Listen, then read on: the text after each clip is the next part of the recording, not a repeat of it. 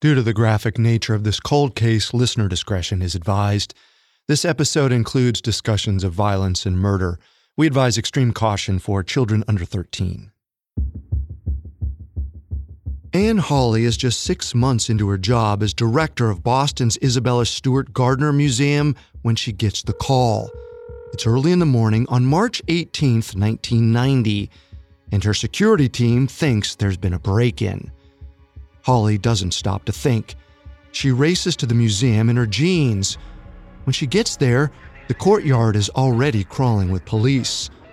Hawley speeds into the galleries, and what she sees knocks the wind out of her. The floor is covered in shattered glass. Furniture is overturned, empty frames have been thrown to the ground, frayed bits of canvas clinging on where paintings were brutally cut away priceless works of art haven't just been stolen, they've been destroyed.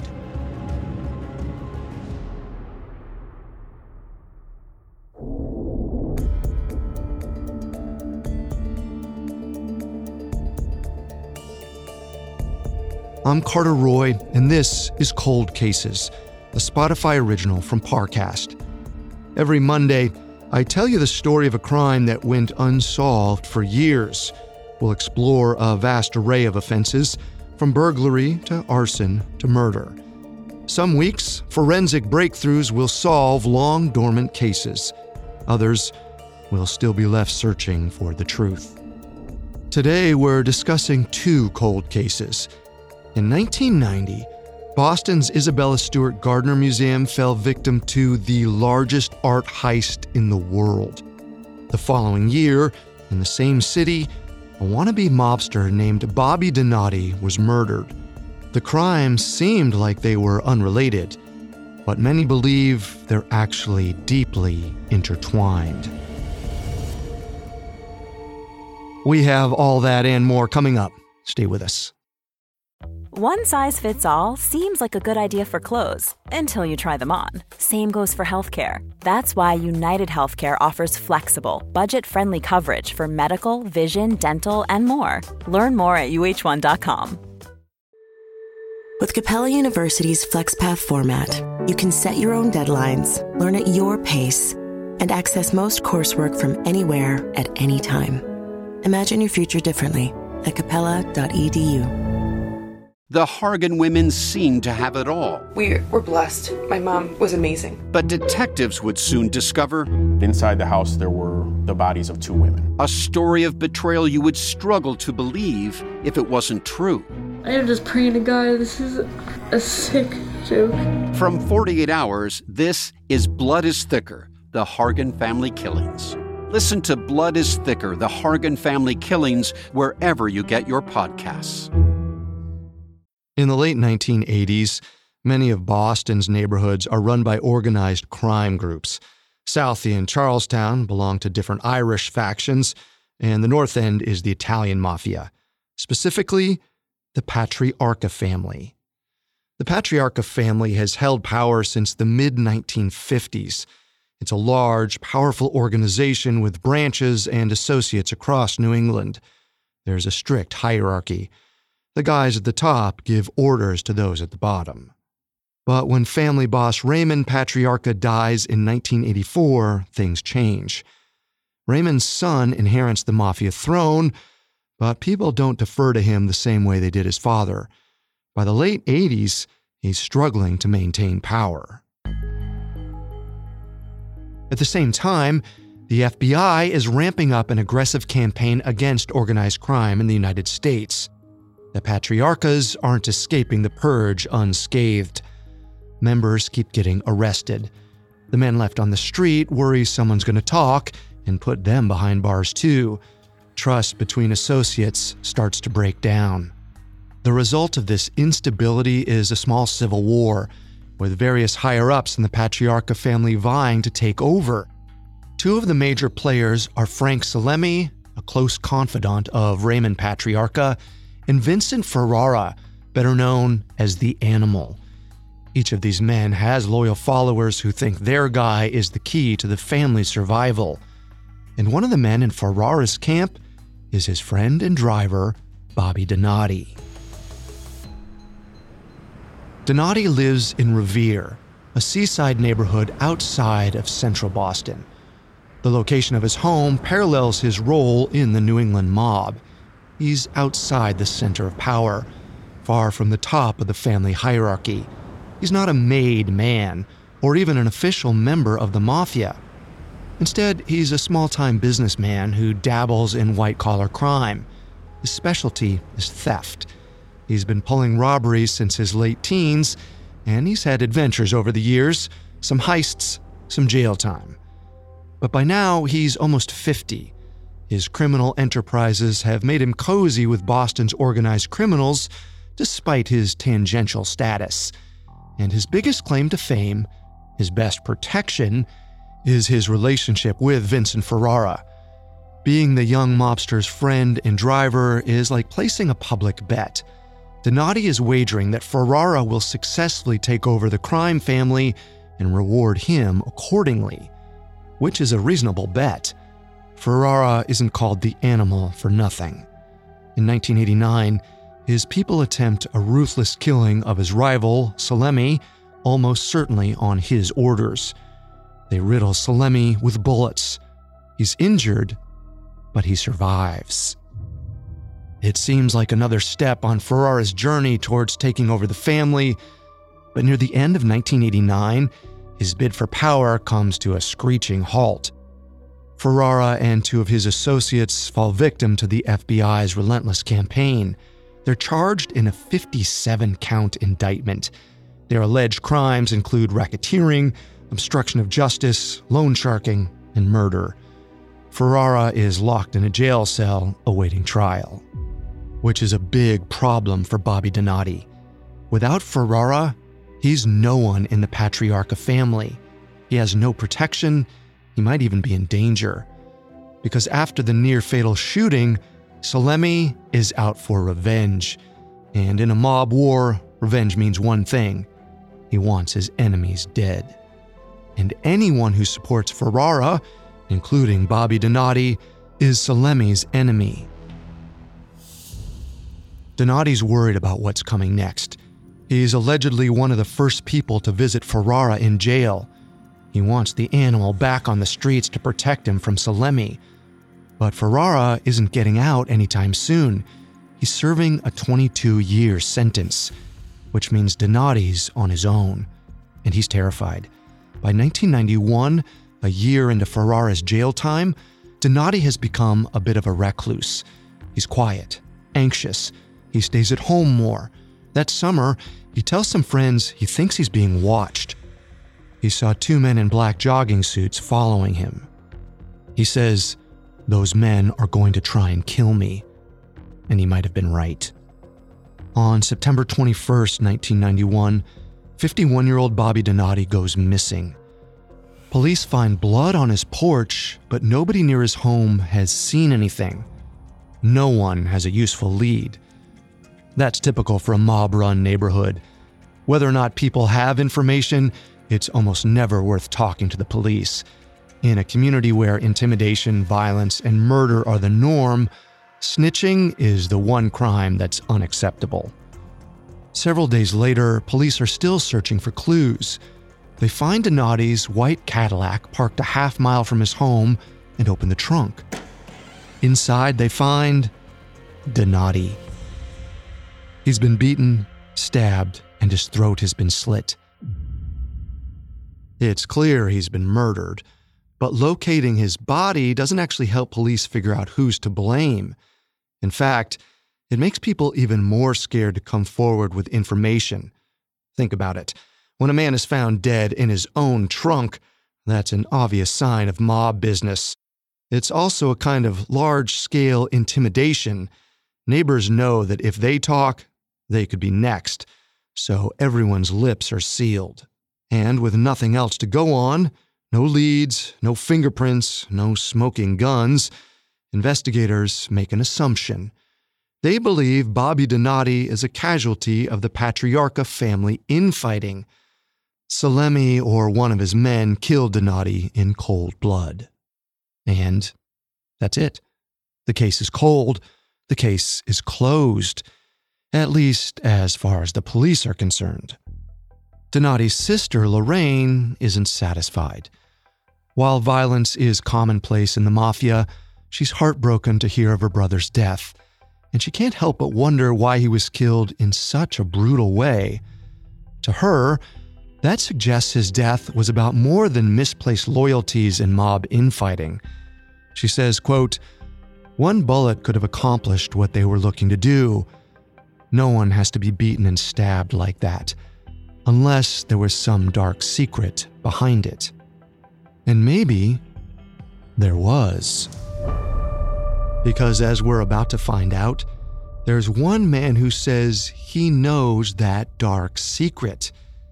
He knows the real reason behind Donati's violent murder. You tell yourself it's only a movie. None of this could ever happen to you. You feel relieved until you discover what you're watching is based on actual events.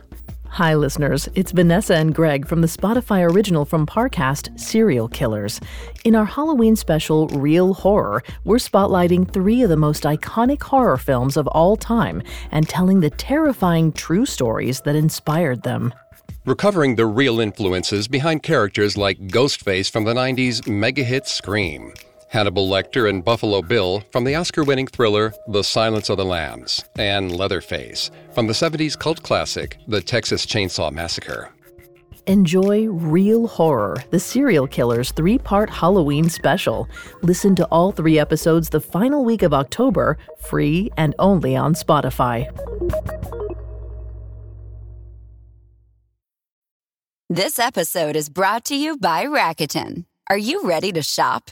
Rakuten's Big Give Week is back. Get 15% cash back at hundreds of stores, including headliners, Ulta, Ray-Ban, and Canon. Rakuten is how in-the-know shoppers get the best savings. They shop the brands they love and earn cash back on top of deals during Big Give Week, May 6th to May 13th. The cashback rates are even bigger. I'll be shopping for Adidas and Fenty. You can save on everything you need for summer, like clothing, outdoor gear, and travel. Join today for free and get an extra 10% cashback boost. That's an extra 10% cashback on top of Big Give Week's 15% cashback. You won't see higher cashback rates than these. Go to Rakuten.com or download the Rakuten app. R A K U T E N. Shoppers get it. Miles Connor is an old friend of Bobby Donati's. He's known around Boston for his rock and roll band, but he's better known for his particular criminal specialty art theft. He believes Donati died for exactly that kind of crime because he's convinced Bobby Donati was part of the biggest art theft in modern history the 1990 break in at the Isabella Stewart Gardner Museum. To explain why, we need to go back in time to the early 1970s. When Miles Connor and Bobby Donati met, Connor was already a notable New England art thief, very much on the FBI's radar.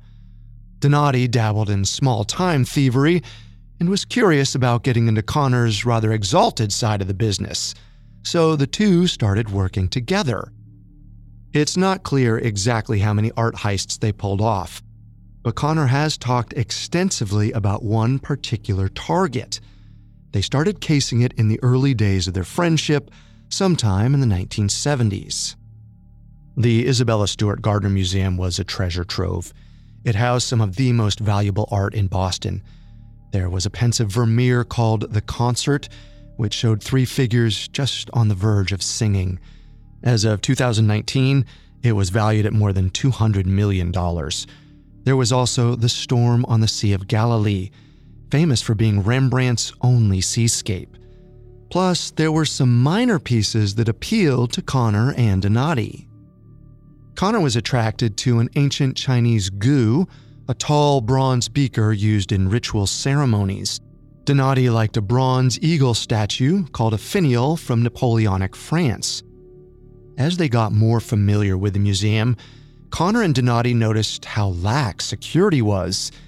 Even from the courtyard outside, they could see into the building, taking note of the guards' routines and the placement of certain artworks. Connor and Donati figured the place would be pretty easy to rob. They even came up with an idea for how to do it. They'd throw on some fake police uniforms and ransack the place on a holiday night when the real police were busy with rowdy Boston crowds. But the pair never actually got around to orchestrating the heist, not back in the 70s. Other crimes and jail sentences got in the way for both of them. But then, while Connor was serving time for drug related crimes in 1990, someone finally broke into the Gardner. It happened in March, on the night of St. Patrick's Day, an unofficial holiday in Boston when the police were busy breaking up drunken brawls. Exactly the kind of night Connor and Donati planned to break in. Two men posing as Boston PD officers entered the museum in the wee hours of the morning. They asked the security guard to come out from behind his desk, the one place in the museum with a panic button, which could have alerted the real police to a problem. They grabbed the security guard, along with the other man on duty, and tied both of them up in the basement. Then the thieves spent over an hour ransacking art from the galleries, which is a long time for this kind of heist. It suggests they were aware that all the museum's alarms were internal meant to alert the now tied up guards rather than anyone outside the building. In other words, the police weren't coming, and they knew it. The carnage was discovered in the morning when the next shift of guards arrived. Chairs were overturned, frames were thrown on the floor, canvases had been cut out of frames, and frayed edges were all that was left behind.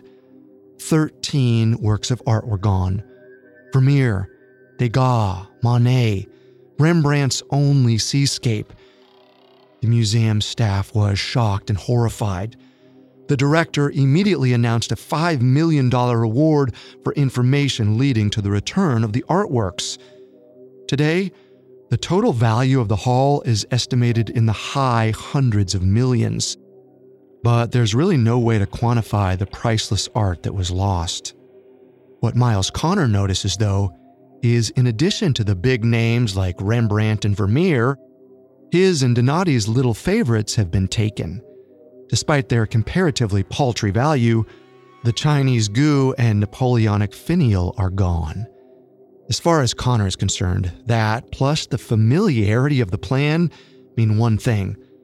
Donati was part of the Isabella Stewart Gardner heist, he took his prize and one to give to Connor at some point down the line.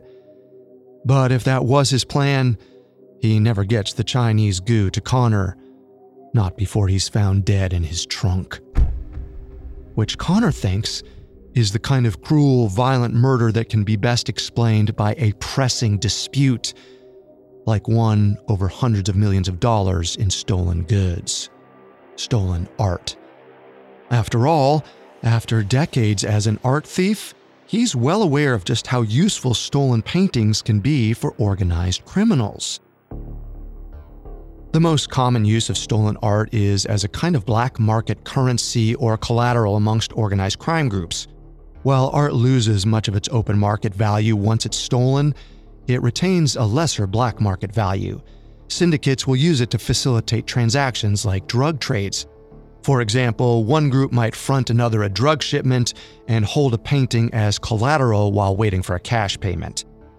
If Donati had the art, anyone with a connection to organized crime had a motive to kill him and snatch the paintings for themselves.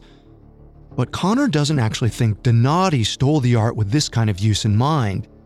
As a minor figure in the world of organized crime, he didn't need paintings to shore up black market transactions. He wasn't involved in those kinds of deals. Instead, Connor thinks he had a different idea, one inspired by Connor himself, and a story that once again takes us back to the early 70s. According to Connor, in 1974, he and Donati worked together to steal five Wyeth paintings from an estate in Maine. Everything went well, right up until they tried to sell their loot. Donati found a guy who was interested. Connor met the buyer in a Cape Cod parking lot, ready to offload the art and collect his cash. Instead, He was arrested. The buyer was a member of the FBI. The agent decided to rub it in. Connor says he bragged, quote, We've got you now, Connor. It'll take a Rembrandt to get you out of this. Connor took that agent's words to heart. Once he was out on bail, he joined a tour of the Boston Museum of Fine Art. In broad daylight, he grabbed a Rembrandt off the wall and ran. Guards raced after him. As Connor sprinted away, the frame of the Rembrandt got stuck in a doorway. The guards almost caught up to him, but Connor had associates waiting, associates with guns. They shot. Not to kill, just to give Connor the time he needed to free the frame, jump in a car, and escape. Connor profited off that Rembrandt. He did exactly what the FBI agent had joked. He successfully traded the painting to the government in exchange for a reduced sentence. Instead of spending an anticipated 13 years behind bars, he served just 28 months. Now, Donati watched this all happen. He was undoubtedly aware that stolen art can serve as a get out of jail free card which is why Connor is convicted. Donati stole the Gardner Museum art to get him out of jail, out of the time he was serving for drug related crimes at the time of the heist. His old buddy was trying to come to his rescue. That would certainly be a devoted act of friendship, but there is not any evidence that Donati was trying to free his partner in crime. However, there is support for a slightly different version of this theory for the idea that perhaps Donati wanted to get someone else out of jail, someone he had very pressing reasons to get back on the street. That's what a source tells Pulitzer Prize winning journalist Stephen Kurkjian. The man explains he's an associate of Vincent Ferrara, the animal. He says in 1990, when Ferrara was arrested and Donati went to see him behind bars, Donati didn't just complain about how dangerous the streets were without the animal, he claimed he had a plan to get Ferrara out of jail. Ferrara allegedly told Donati not to try anything. He was in on too many charges to get out, but according to Ferrara's associate, Donati just responded, They'll let you out for these. You'll see. Then, just a few months later, the Gardner Museum was ransacked. The source says that after the heist, Donati came back to Ferrara in jail. Ferrara asked, Was it you? Donati simply said, I told you I would do it. This is huge, especially because this source has no reason to lie. He doesn't want the journalist to print his name, so we don't know exactly who he is, but Kurkjian believes he's credible and since he is a Pulitzer Prize winning investigative reporter, it's safe to assume his judgment is sound. The story provides a clear personal motive for Donati to rob the Gardner. It explains why, despite not being the most skilled criminal in Boston, or even an official member of the mafia, he would have risked it. Why, nearly two decades after he cased the Gardner with Connor, he finally went for it. The FBI knows about Connor's theories and Kurkjian's new discoveries. Both men have written and spoken publicly about them. And Connor actually told the FBI about his suspicions regarding Donati and the Gardner heist immediately after it happened. Unsealed Bureau records show they may have taken his intel seriously. They were surveilling Donati in the days leading up to his death, although they don't specify why which means he was being followed, just like he told his friends. It's impossible to say if the men he noticed, the ones in black tracksuits, were these FBI agents, but if they were government officials, they didn't watch closely enough to save his life. Nor did they observe anything that definitively tied Donati to the heist, not according to any available records. Donati could fit the night guard's description of one of the two thieves, but it's not a perfect match. One friend does say he ran into Donati at a bar just before the heist, and Donati was carrying a paper bag with two police uniforms in it. But all this evidence is either circumstantial or hearsay. It can't be proven. So investigators pursue other leads. lots of them. Boston is full of clever organized criminals, and they're all suspects, especially the ones that have committed complex heists in the past. But these other leads are similar. There's no smoking gun, no solid evidence, which is why the FBI changes their approach. They quit looking for the thieves and start searching for the art itself. In the years after the heist, the FBI follows whispers about the missing art everywhere, from Florida to the Corsican mob. But one of their targets is right near Boston. His name is William P. Youngworth, and he's a Massachusetts based antiques dealer, or more accurately, an antiques fence, someone who buys and sells stolen goods. He's worked with both Miles Connor and Bobby Donati over the years. The FBI raids Youngworth's home and stores in the 1990s. They find nothing. But then, a journalist with the Boston Herald, Tom Mashberg, decides to follow up with Youngworth. He conducts an interview, and the antiques fence reveals something shocking. Hi, I'm Daniel, founder of Pretty Litter. Cats and cat owners deserve better than any old fashioned litter. That's why I teamed up with scientists and veterinarians to create Pretty Litter. Its innovative crystal formula has superior odor control and weighs up to 80% less than clay litter. Pretty Litter even monitors health by changing colors to help detect early signs of potential illness. It's the world's smartest kitty litter. Go to prettylitter.com and use code SPOTIFY for 20% off your first order and a free cat toy. Terms and conditions apply. See site for details. William P. Youngworth says he knows where the Gardner art is. But he doesn't stop there. He claims he has access to it. He could even return it under the right circumstances. And he can prove all of this. One night in August 1997, Youngworth drives journalist Tom Mashberg all the way from Boston to a warehouse in Brooklyn, New York. It's late at night, it's dark, and Mashberg is no art expert. But when Youngworth shows him several cylindrical boxes in a storage unit, then pulls a painting out of one and points his flashlight at the canvas, Mashberg could swear it's the storm on the Sea of Galilee. There's Rembrandt's signature on the rudder of the boat, the cracking but still masterful brushstrokes of paint, the fraying edge where the canvas was cut out of its frame. But there's one more thing. Youngworth tells Mashberg he knows who stole these paintings. He gives him two names. One is David Houghton, small time Boston area criminal and friend of Miles Connor. He's been a long-time suspect in the heist. The other name is Bobby Donati. This seems like a real break in the case, or rather, cases. Because while the original lead was about finding the paintings, Suddenly, there's information about Bobby Donati and David Houghton stealing those paintings together, and that's a break in Bobby's murder case, too. The odds that he was killed because of what he knew about the heist or for the art itself go way up. Plus, there are real leads on who might have done it or know who did it, like Houghton or his friends. But there's a problem. Youngworth gives Mashberg some paint chips to prove the authenticity of the art. Testing reveals the chips do come from a Rembrandt era painting, but the pigments don't match the storm on the Sea of Galilee. There's no proof the art Mashberg saw was the real deal.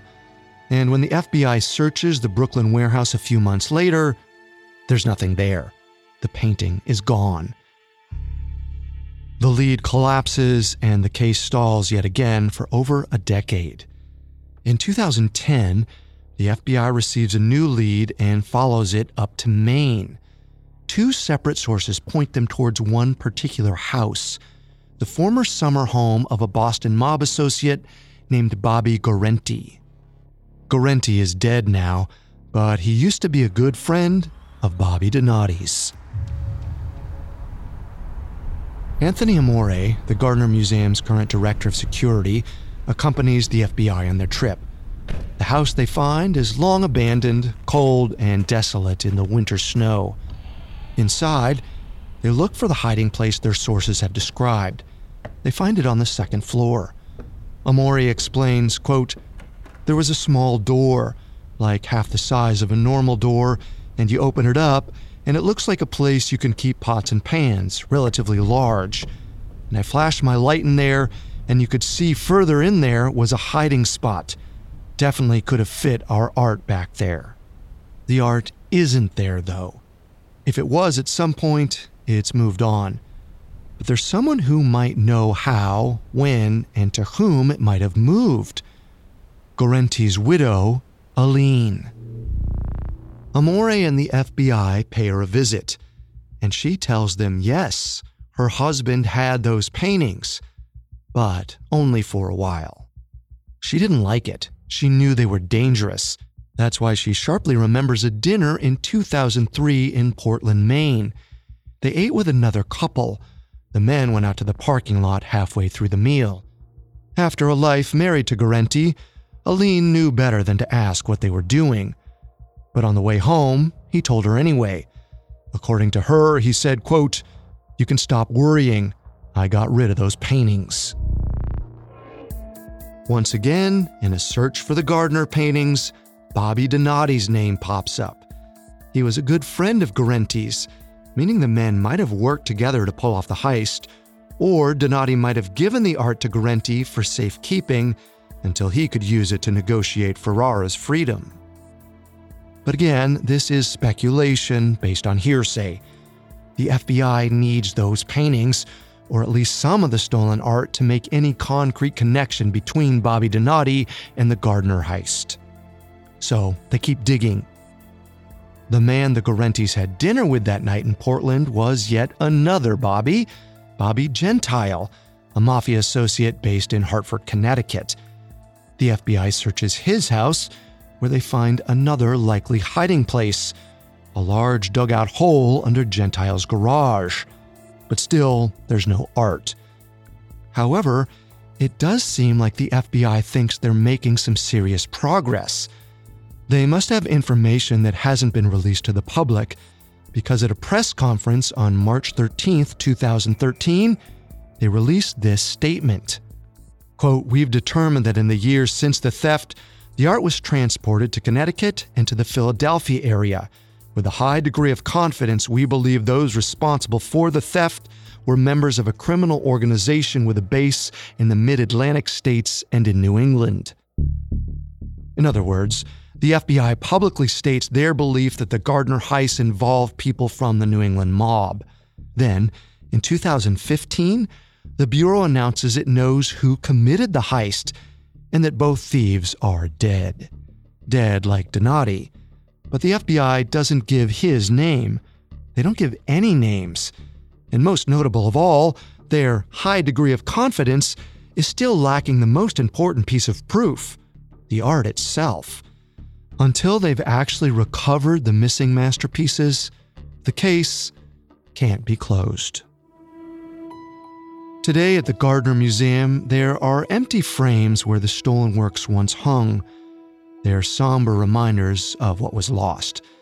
Museums are meant to make art available to everyone, to provide access. All of Boston was robbed that night in 1990.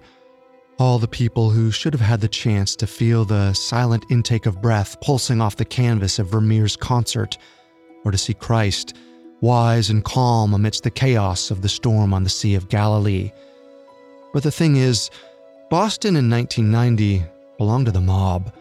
Its people were in the chokehold of infighting, intimidation, and violence.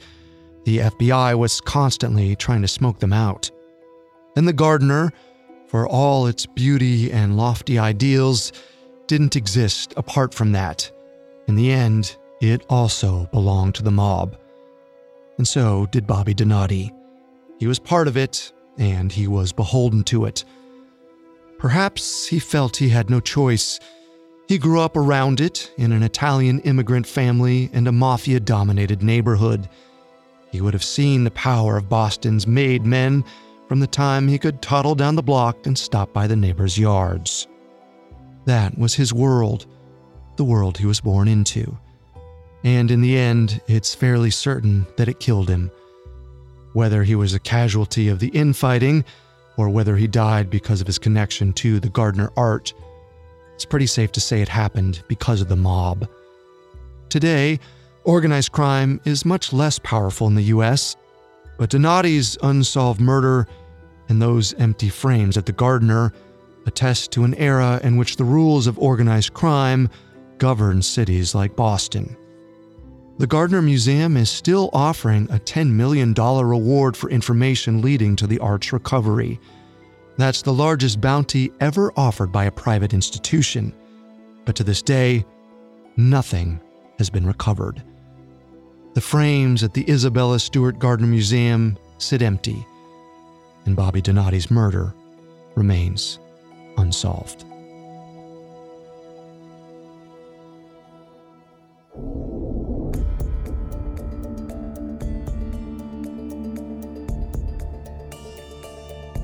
If you have any information about Bobby Donati or the Gardner heist, visit tips.fbi.gov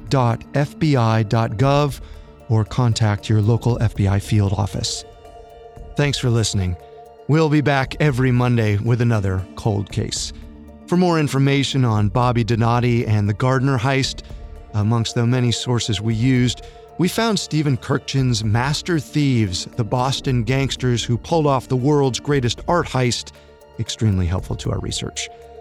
You can find all episodes of Cold Cases and all other Spotify originals from Parcast for free on Spotify. We'll see you next time. Cold Cases is a Spotify original from Parcast, with executive producers Max Cutler and Drew Cole. Our head of programming is Julian Boireau. This show was developed by Mickey Taylor. Our supervising sound designer is Russell Nash, with Nick Johnson as our head of production and Trent Williamson as our senior production specialist. Ryan O'Leary Jones is our supervising editor, and Derek Jennings is our writing lead. This episode of Cold Cases was written by Nora Battelle, edited by Karis Allen and Giles Hofseth, fact checked by Haley Milliken, researched by Mickey Taylor, with sound design by Russell Nash, and produced by Bruce Katovich. I'm Carter Roy.